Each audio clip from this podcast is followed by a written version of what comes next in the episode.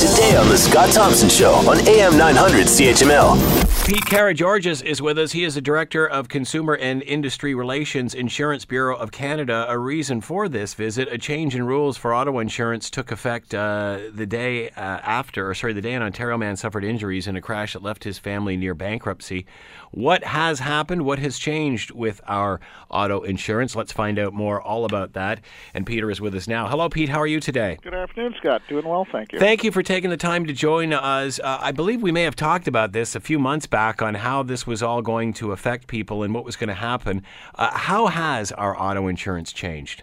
Well, as of June 1st, um, anyone insuring their cars or renewing a policy after that date um, has some choices to make, and, and there are differences in terms of coverage limits, um, some added, some subtracted, and some um, that uh, require an individual to really sit down with their insurance representative and make the choices that are best for them and, and their families. So uh, there are some uh, some changes there.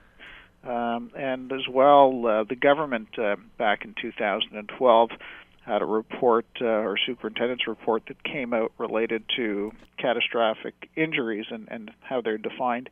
And that also came into force on June 1st. So there was uh, a few changes that uh, have impacted us in Ontario. So why? What's the reason for this? What uh, is it? Is it? How is it structured differently now? Well, so, some of the key changes, and, and everyone who uh, has auto insurance would have received um, the information from their insurance company. Some of, some of the changes with regards to benefit levels, um, you know, there is uh, medical and rehabilitation benefits and attendant care benefits that have been grouped together for minor injuries, um, and and so there are uh, limits there, but there's options for people to purchase increased limits as well. There's a combination for people who may have been catastrophically injured. Um, million dollar uh, rehab uh, still in existence, and actually that was combined with attendant care. Uh, but individuals again can buy up more coverage there.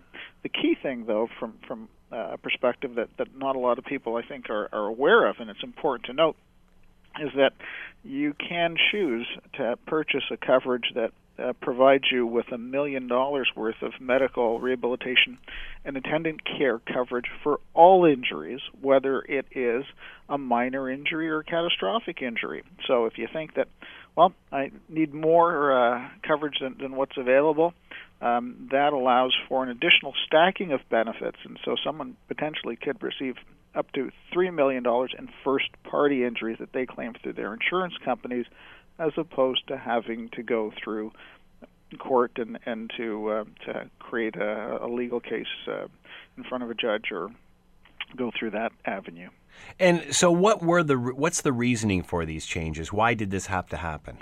Well, the government's the one who uh, made these changes. I, I think uh, part of these changes uh, is this trying to reduce rates. Well, I, I don't know if it, it was part of, and, and it arose when the government made its promise promise to reduce um, auto insurance uh, premiums by 15 percent, and currently they're at 10 percent.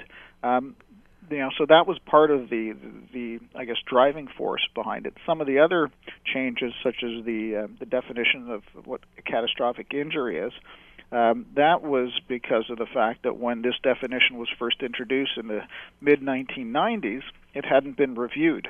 And so 20 years later, we have more, more current and up to date medical information and practices uh, that the government figures we should be using to assess individuals and help treat individuals. So that was part of the changes. So some of it is is to update some practices, and other is is, is to look at um, you know some changes that that hopefully uh, will uh, ultimately allow people to be in the driver's seat to determine what coverages they need um, and and uh, potentially even save people some money.